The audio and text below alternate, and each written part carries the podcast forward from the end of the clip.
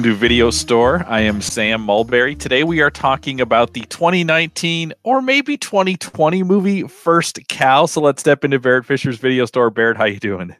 I'm a lot warmer today, Sam. Thanks. That's right. The the uh, the temps are are rising. Um, I said 2019 or 2020. I know we talked about sort of how movies get classified for year.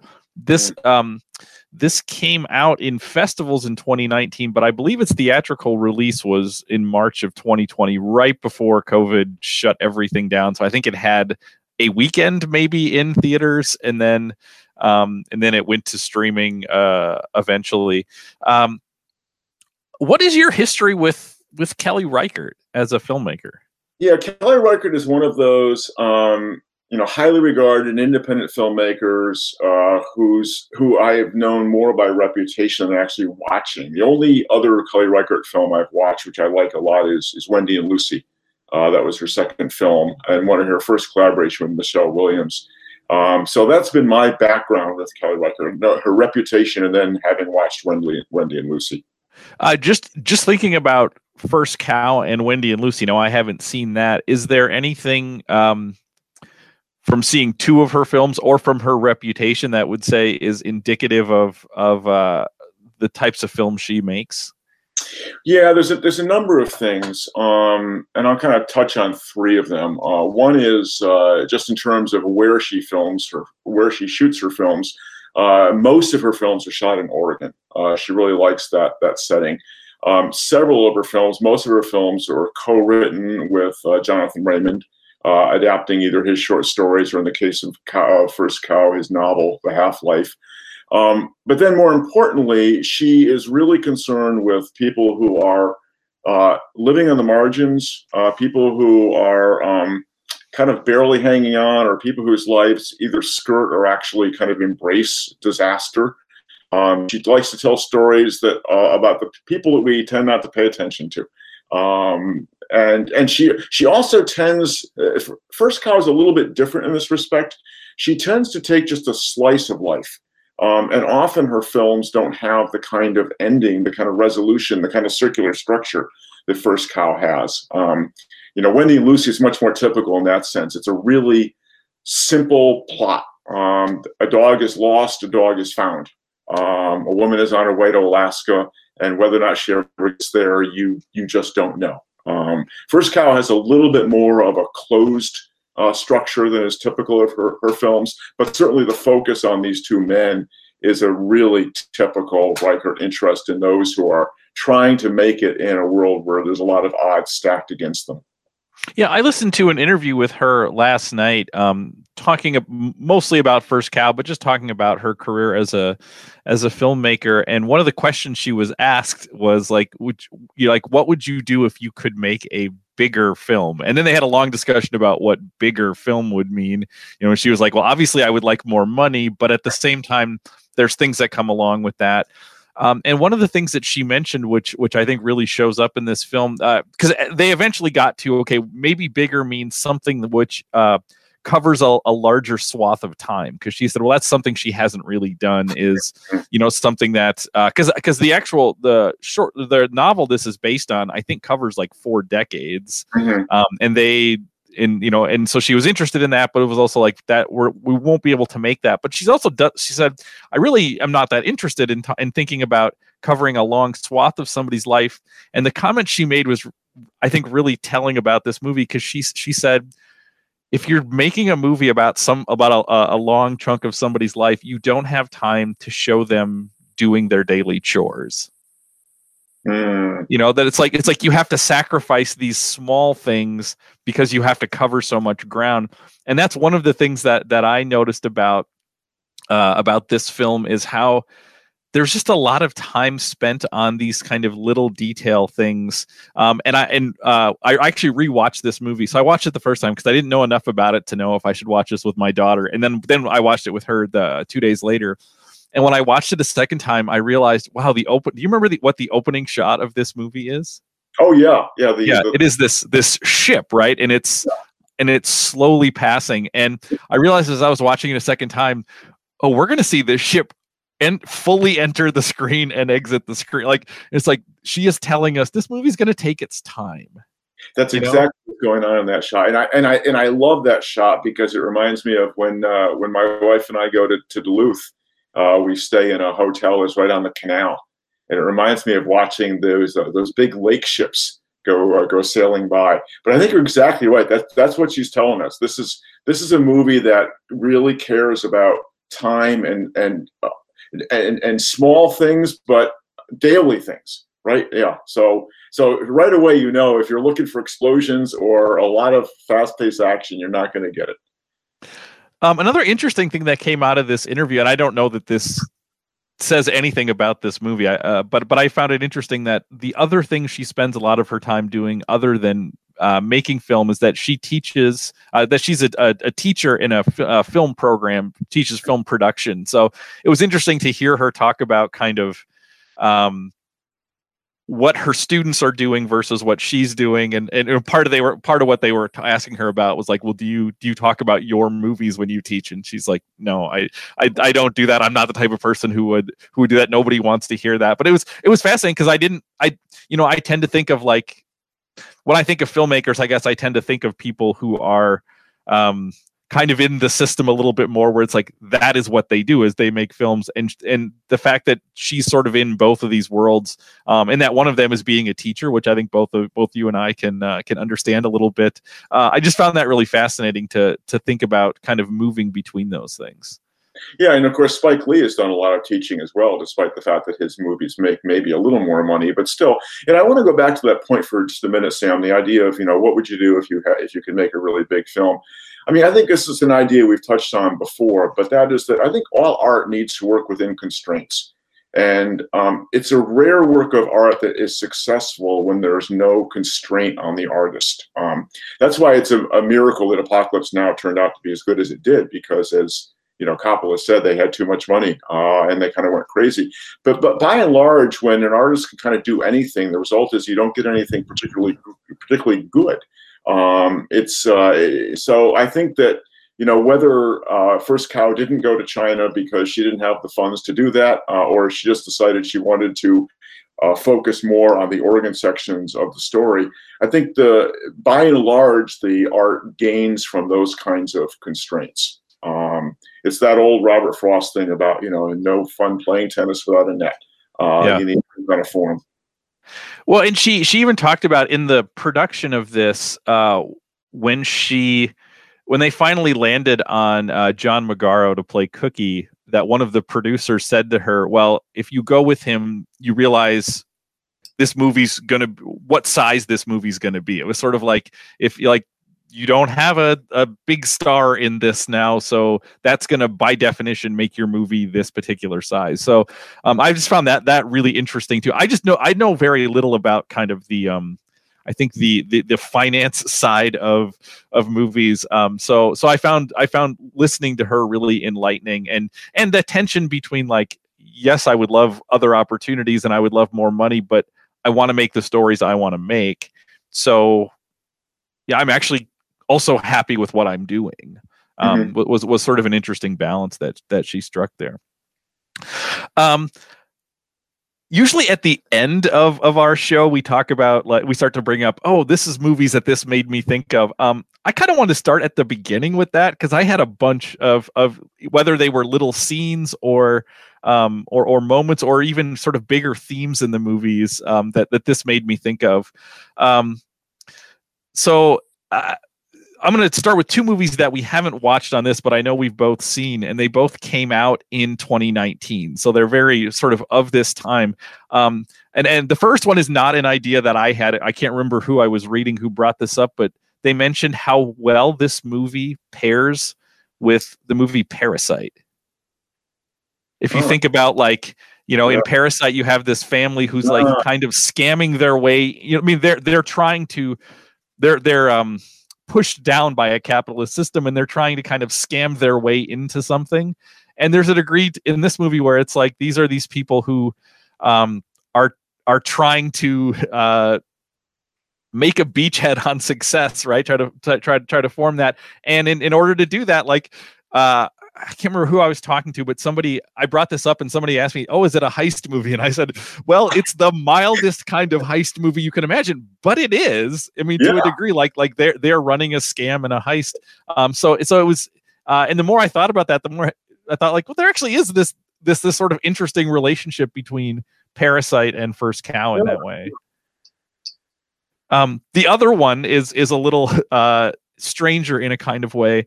Um, because I know these are two two films which are probably deeply opposed to each other, and two filmmakers that I know are opposed to each other. But this came out in the same year as Once Upon a Time in Hollywood. Both of these are these movies about male friendship. I mean, at the center of them are this these relationship between two men. Now they're very different movies. Uh, Kelly Reichardt was actually, I think, on the panel at Cannes, who didn't give any awards to Once Upon a Time in Hollywood, and Tarantino is. Uh, has been vocal about not liking the the films of Kelly Reichardt.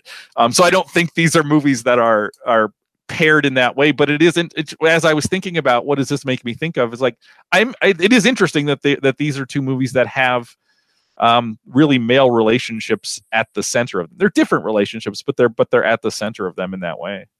Yeah, I hadn't thought of that as kind of a uh, as kind of a buddy movie in a way. Um, yeah, um, I, I, thought of a couple different films. I thought of, um, and this is in part because of the setting in Oregon, in part because of the notion of the, the parasitical relationship to society, but um, uh, uh, without a trace. I don't know if you've seen that or not, uh, but it's about a. It came out also. I think it's probably 2018, uh, about about the same time. But it's about a, a father and a daughter living off the land um, and uh, literally living off the grid and making occasional forays into town to try to uh, to try to get food. And uh, it's, it's, a really it's a really well made film. I would I would recommend it. Um, there's a couple other films I'm going to mention that were seen as influences, although to be really frank, I haven't watched them, but I know both of them by reputation. And one of them is um, Robert Altman's McCabe and Mrs. Miller. Uh, and um, Rene Auberjonois, who is in this film, is the man with the raven. He was in that film. And then uh, a Jim Jarmusch film. Jarmusch is one of those independent filmmakers we haven't watched yet, but Jarmusch's film Dead Man uh, with Johnny Depp has also been sometimes cited as, as, as similar. Um, the other one I'm going to mention is actually a spoiler for the end of our show because uh, Reichardt has mentioned two films in particular that influenced her and so next week, I want to watch one of those, um, Ugetsu uh, by Mizoguchi, which I mentioned several weeks ago when we did Kurosawa. Uh, so that's that's another film, and that and that's more in terms of the cinematography and the uh, the design, especially of the the hut in which the uh, in which the guys live. I also thought about in terms of movies we've watched on on on this podcast. Um, again, this is a little bit of a jump, but I thought about Babette's Feast again because this is about somebody whose passion really is for for cooking, you know, and it's not it's in, in you know uh, King Lou has this kind of um, I think more uh, more of this vision of like looking for a way to kind of uh, socially and economically climb. I'm not sure Cookie Cookie would love to bake uh, and he'd love to have a have a life where he could do that and i don't know that he's interested in that as a this is a way i'll make my fortune but i think he would be happy if he could live in a world where he could bake. Um, so there's the, there's a degree of babette in him. I mean it's very different but but i thought about that in the and, and in the same way as i watch babette's feast i'm like oh i would like to try what they're what they're cooking. I, I felt that way even about like the oily cakes. Like i'm sure they're not uh, the cuisine that babette is making but um, but i would have liked to have tried one of those as a Minnesotan, some fried dough is not the worst thing, right? My they're, my they're tasty, right? right, uh, right. And, and okay, so I, I I could also make a stretch, uh, Sam, and argue that there's uh, there are ways in which I could um, I could relate this to some like it hot. Uh, isn't exactly a male buddy movie because they're a little bit more at each other's throats. But there is this notion that you know what I find interesting in in, in First Cow is that King Lu uh, is kind of the one saying, you know, we got to do this, we got to do this, and then it kind of flips towards the end, right? King Lu says, "This is a dangerous game we're playing. We better stop."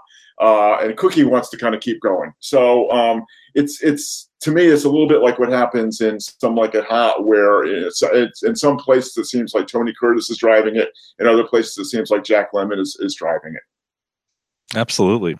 Um, so maybe let's dive into the the the movie a little bit. Um, it opens with the the this William Blake quote, um, which uh, oftentimes I forget I forget when somebody has a little epigraph at the beginning, and then when I rewatch it, it's like, oh yeah, that really they told me something at the beginning that I missed. This time I didn't forget. I didn't forget the um uh the the epigraph, but the the William Blake quote is the bird a nest, the spider a web, man friendship. And uh, as as a literature professor, do you want to say anything about that as a as a kickoff to this movie? Yeah, well, you know, it comes from uh, in, in, Blake's work, "Marriage of Heaven and Hell." This is one of the proverbs of hell, and you know, Blake is a great contrarian. Blake Blake likes to. Blake thinks that there's a lot of energy that's created by the conflict of opposites, and so when he thinks about hell, he doesn't think about a place of damnation. He actually thinks about a place of of genius. So he actually says, I, I, went back and I got the quote from from uh, from the, the work where he says, "As I was walking among the fires of hell, delighted with the enjoyments of genius, which to angels look like torment and insanity, I collected some of their proverbs, uh, thinking that as the saying used as a nation marks its character, so the proverbs of hell show in the nature of infernal wisdom." So uh, that's Blake, of course, being somewhat provocative. But what I find interesting is that if you look at what he talks about, the bird and nest, I mean, that's obviously uh, a symbolic of home, of um, domesticity. But the spider a web is really interesting because, yes, the web is home to the spider, but it's also how the spider traps flies. Um, so there's danger in, in, in a web that there isn't in a nest.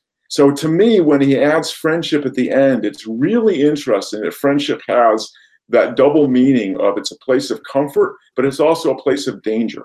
Uh, and so it perfectly captures to me that combination of domesticity with King Lou and Cookie and the daring the daring nature of their crime. Yeah, and I, so I actually really want to think about the sort of the char- these two characters and kind of the the um, how you would characterize Cookie, how you would characterize King Lou, and and and as a way to think about um, that relationship uh, between the two of them.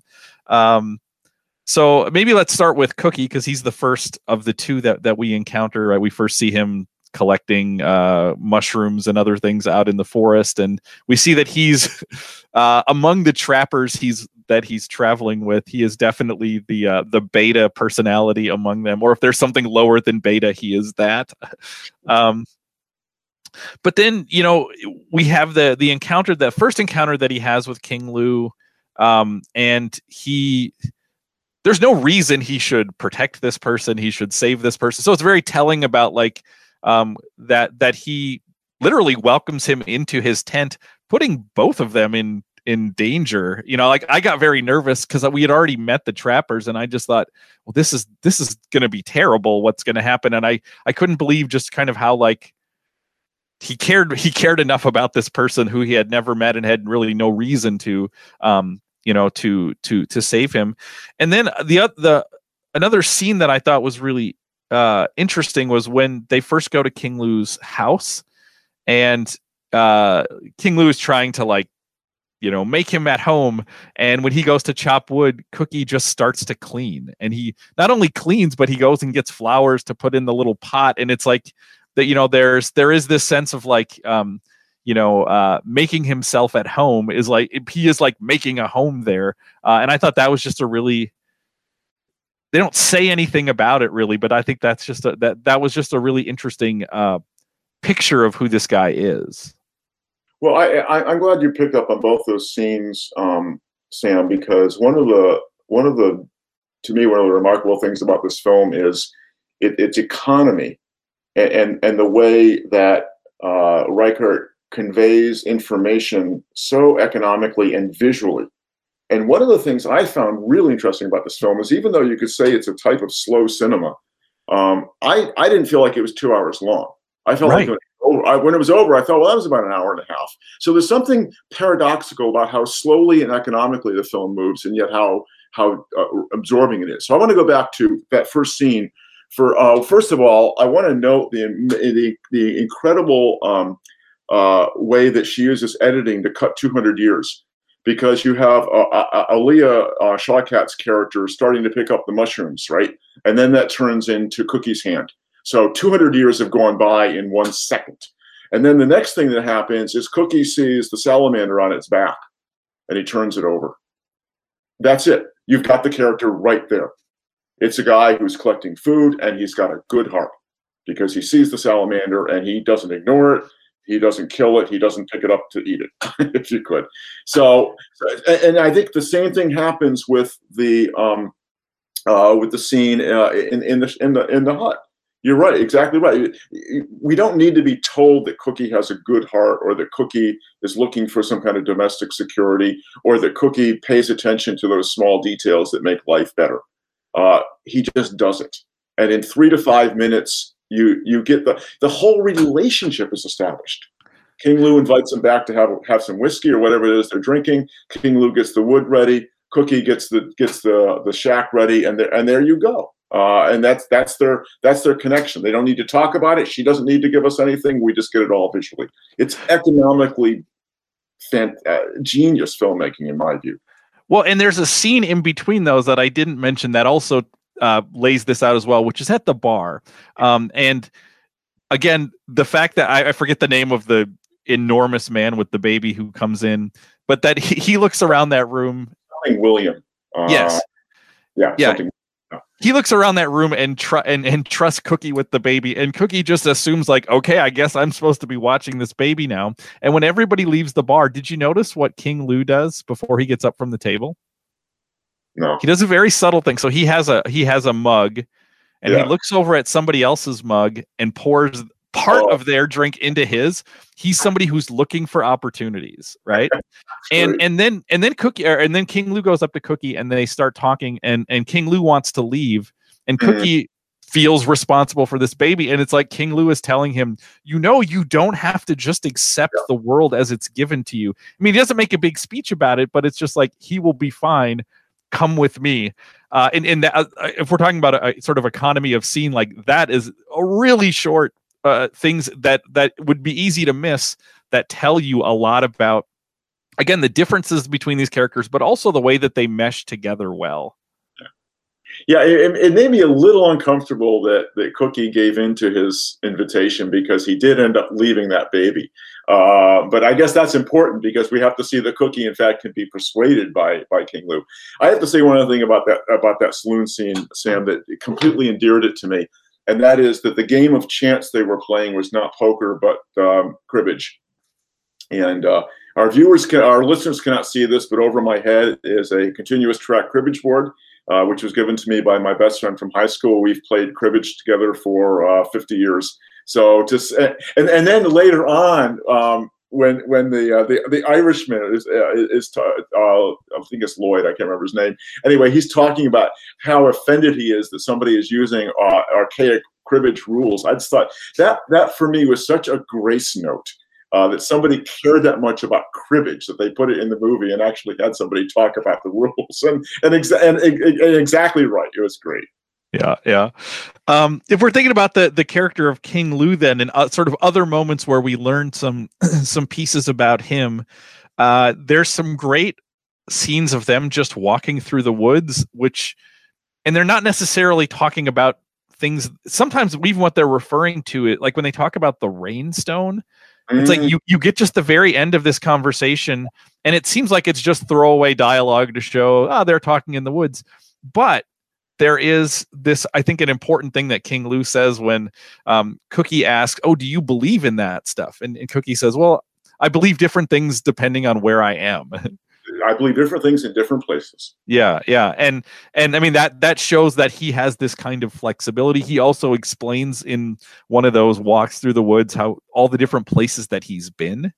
Um, you know, so you you realize that you know, Cookie's been on this journey from Maryland to Oregon, but but uh, King Lou has literally seen the world. He's you know he's been to China, to London, to Egypt to see the pyramids, and um, so we we sort of get that uh, that from him.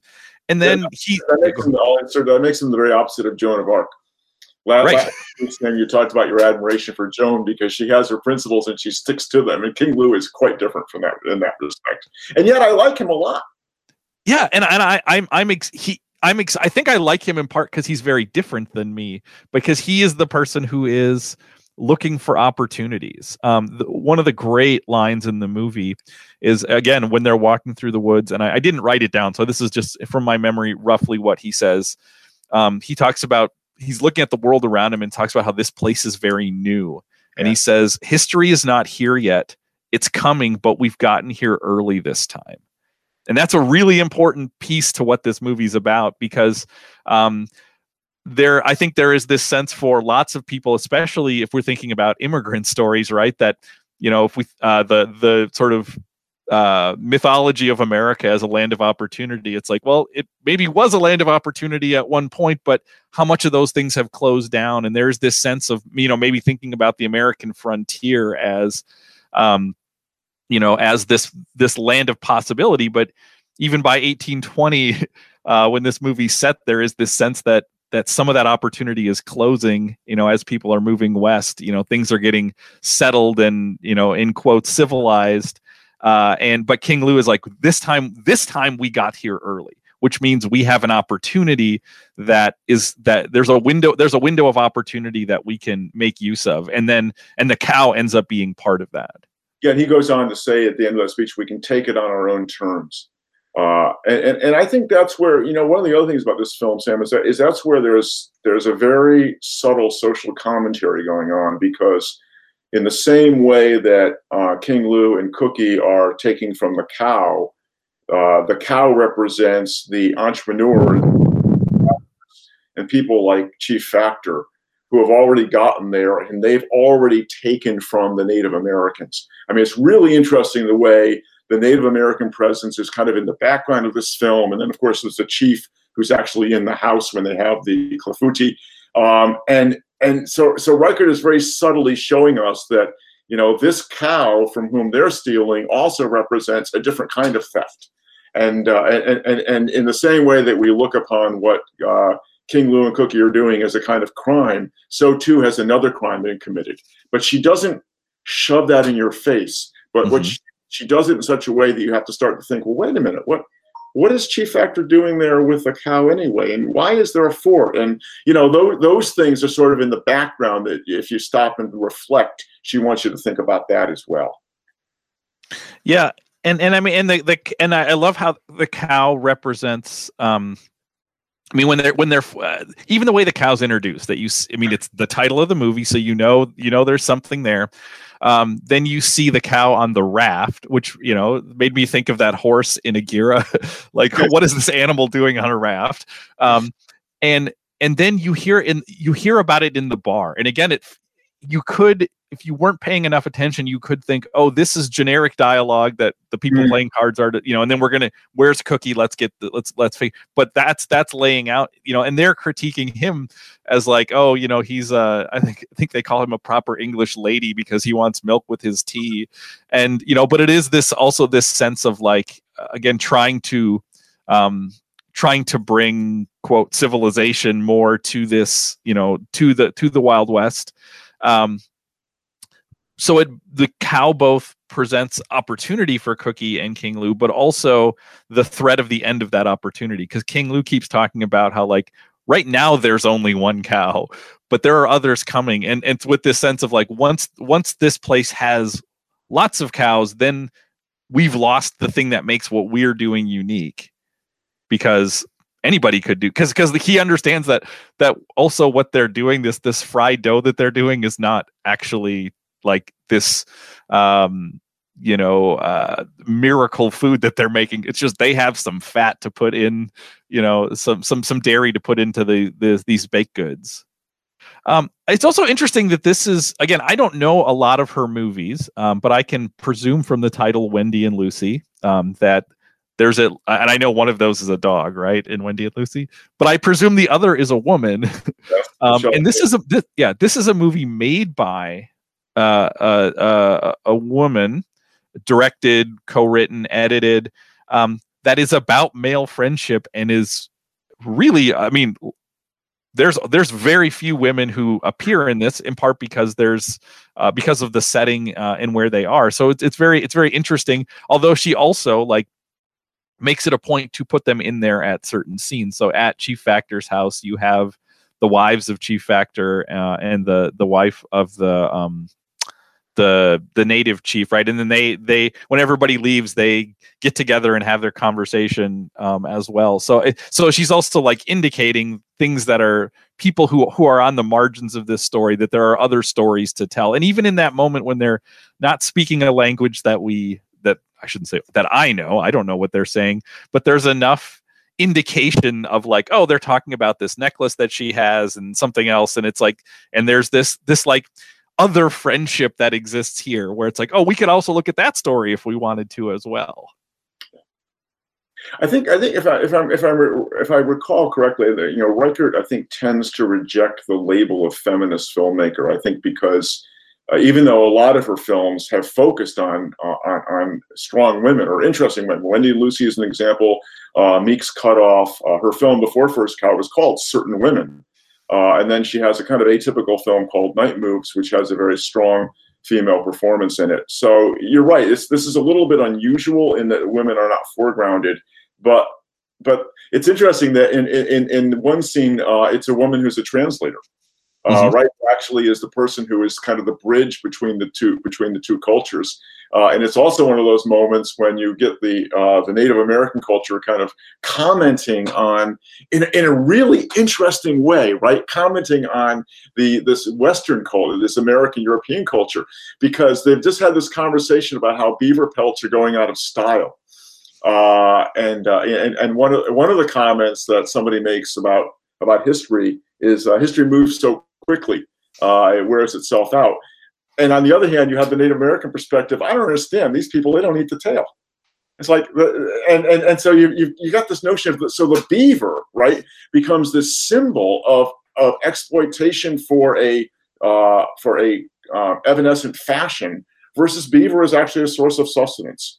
Uh, and so it's interesting to me that a woman is kind of the key link in that conversation. Well, it's also interesting thinking about kind of the the the use of the beaver like that that's what they're going after King Lu also talks about another part of the beaver that just gets left behind right he talks about the the oil from the glands and he's like but that never makes it back to the forts he's like i could collect that but but it never makes it back to the forts because all they care about is the pelts um uh, the pelts as well. I want to talk about about uh, Chief Factor a little bit. Uh, I'm a big fan of Toby Jones as an actor. Um, I'm I'm most familiar with him as uh, Lance in the show Detectorists. I don't know if you've ever seen seen oh, that. I love Detectorists. That is a perfect show. Our, our, our listeners should definitely go out and watch Detectorists right away. That's right. It's one of my favorites. Um, so it was very it was very interesting. Like I I I I brought my Lance baggage with me, so I I I instantly liked this guy. Um, and then I had to realize like I'm paying it like again. There's so many things happening, conversations that that feel like they're not at the center of the movie, but the conversation that he's having with his guest about, you know, how many times did you um did you whip this guy? And like, you know, yeah, it might mean he can't where he won't work as hard, but think about the impact that would have on the people other people who saw it and even like a well-timed death if people's and it's like this guy's a monster but it's in the package of of toby jones so it's it's like and and you don't so he's both like the most again i'm using this word in quotes the whole time. The most like civilized person compared to the ruffians at the fort. But he's also like maybe says the most monstrous things that people say. You know he just happens to have cream with his tea. Yeah yeah. Yeah i mean it, that's that's it's the veneer of civilization theme that we've seen in Aguirre and uh, and um, apocalypse now as well. But i also say that that's one of the things i appreciate about toby jones as an actor is that range. He kind of you know, his breakthrough role was as Truman Capote uh, about 15 years ago. But if you want to see him in full villain mode, he was in the uh, the Sherlock series. It was on uh, PBS.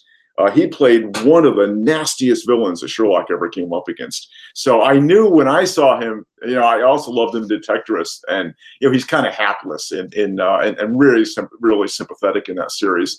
But I had seen that other side of him, and so I think what I love about Chief Factor is he kind of combines those two elements. Uh, and you know, and when and when he finds out that the milk is being stolen from him, you sort of wish that he would channel Lance and say, "Yes, but you know, we've had such delicious oily cakes as a result." But now he goes he goes full villain, which I think is great. Another character who I don't know if if he has a name, but I love the way he's seated throughout the film. Is the the person who I assume ends up killing um killing Cookie and and King Lu? Uh, the the young man who works in Chief Factor's house and is we see him in line and he's always like pushed away or he's the last one and he doesn't get a cake and somebody else steps in front of him. Um, and I think that character without I don't he may not even have a line in the movie. now that I think about it. He does have a name. He's Thomas. Okay. Because at one point the Irishman yells at him when they when they have to get out of bed. So he's Thomas. But you're exactly right, Sam, that if you watch carefully, even though it's not King Lu and Cookie's fault that he didn't get the oily cake, you get this sense that he's resentful towards them in some way. So yeah, he's continually um, pushed aside, ignored. Uh, so that's that to me is I, I love the way that's set up that we can only we only we assume that he's the one that's responsible for at least for King Lu's death. I I think Cookie probably was gonna. I think Cookie was a goner a goner from a uh, subdural sure. anyway. Uh, but what's interesting about that is he he is also another thief mm-hmm. because he obviously kills them to get the bag of, of money.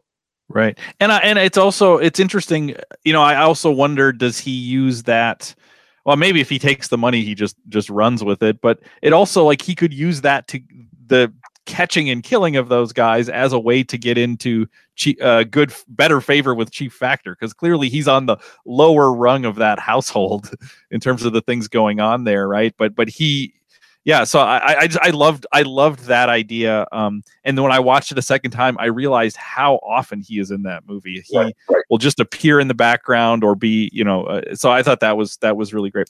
Um can you talk a little bit about the prologue like uh how we talked i mean about that oh we talked about the opening shot and the sort of time jump backwards that happens instantly um but why does she put that the scene with uh, with the woman and the dog at the beginning of the movie? Do you think what what does that function as? First of all, I have to give a shout out to to to uh, uh, Alia Shawkat. She's uh, one of my favorite actors from uh, Arrested Development, um, and I was very pleased with myself for spotting her. Um, I, I uh, well, you know, in in a way, it's kind of a trope. Um, one one of the reviews said, "If you're a woman walking with your dog in the woods, it's going to find a body." Um, so, so in a way, I, you know, it, it, it's kind of, it's kind of a, it's a, it's a, I guess it's a, it's a device. Um, and I think that, you know, part of what it suggests, of course, is how easily this kind of history is forgotten, the, the anonymity of lives from the past. And in a sense, it, it's telling us that this is a movie that literally is about excavating that which has been forgotten. Um, but also at the same time, you could also argue almost like the contingency of history. You know, if uh, if she hadn't come across those bodies, maybe we wouldn't have gotten this story. Um, so I, I, think it's in a way it's also about inspiration. It's about you know what what stories do does a filmmaker choose to tell, or what stories do any of us choose to tell, uh, and how do they literally kind of come across our our path? Absolutely. Are there other things you want to talk about with this movie? I just wanted to say to go to get back to the opening, which brings us back to the ending. I said at the beginning that this was unlike other Reichardt films in having a kind of a closure to it. But what we were just talking about a minute ago with Thomas, it also has an opening because, as you said, we don't know. I mean, we make the assumption he kills them, which I think is a fair assumption, um, but we don't know what he does with the money. So there's an openness. So one story is closed, but the other story opens. And so I think that, that I think in a way it's it's a film that kind of captures the whole nature of history. History history is just a bunch of stuff happening. But then if you stop to tell a story, you end up kind of shaping history. But at the same time, there's an element of history that you never kind of get your hands around because you can never know the full the full truth of the full story. So I think I think Reichardt does a beautiful job of showing us something that's both kind of closed and contained and formed, but at the same time is open and and, and, and flowing. Absolutely. Um, a couple other scenes that that that made me think of of things from other movies uh, when they're running away from Chief Factor. Um, you know, after they they get caught. Um, and they're at the moment when they're up on the cliff above the the river. I was like, "Oh, this is Butch and Sundance," but it's like, but only one of them jumps. And I thought that was. I mean, I don't know if that's a a, a conscious like uh reference, but it, but it definitely made me think of of of that. It's like well, because because Cookie is not Butch and Sundance, you know. No. So he's. But what's interesting, what's interesting is, um, if you notice, so so he leaves. So King Lu jumps right, and he leaves the Butch and Sundance moment. Cookie does, and basically becomes a Hobbit from Lord of the Rings. Like he's hiding underneath, and they're up above him, and it's like that's so it's like two different scenes of people being chased in in you know very very famous movies and she kind of quotes both of them uh you know to maybe tell us that cookie's a little more hobbit like than he is uh, you know sort of fitting in the uh fitting in the wild west in that way. So i really love that. Whether that was intentional or not i loved that uh the pairing of those shots. Well, I, I, I never put anything past a, uh, a, a, knowledgeable filmmaker like uh, Reichardt in terms of what references are, are, are, are uh, intended. All right, Barrett, uh, you tipped your hand a little bit, but what do you have for us for next week? Okay, before I before I go back to that, Sam, I have to add one more thing about this film that completely delighted me, and that is one of the main plot elements, which is the making of the clafouti on the day I watched this film, which happened to be Valentine's Day, I actually made my wife a raspberry clafouti from uh, raspberries from our, uh, our raspberry bushes this summer, which we froze for a winter treat. So, uh, so when I saw that he was he was making a clafouti and I just made a clafouti, that just made me very happy. So between the clafouti and the cribbage, there was much to much to, to celebrate. So was that intentional or was that a, a coincidence that you made? The same day. Uh, yeah. that, coincidence. But uh, that I knew the film had a clafouti, I, I, I did know that, but I did not intend to make it on exactly the same day. But there you go. Mine was That's phenomenal. How was it?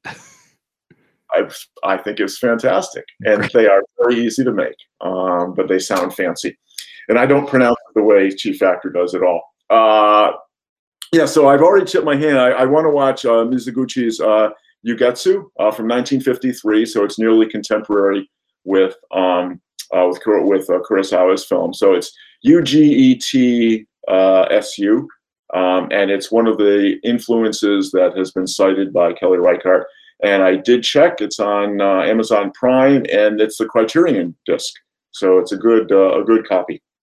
Fantastic. Well, Barrett, thank you so much for recommending this movie. This is one that um, I had heard about, I had heard referenced. It was a it was a title that I'd heard, and it was kind of like I had with First Reformed. Like it's I should have made sense of what the title meant, but I, when I first heard it, I was I thought it was a kids movie about like a cow in the White House.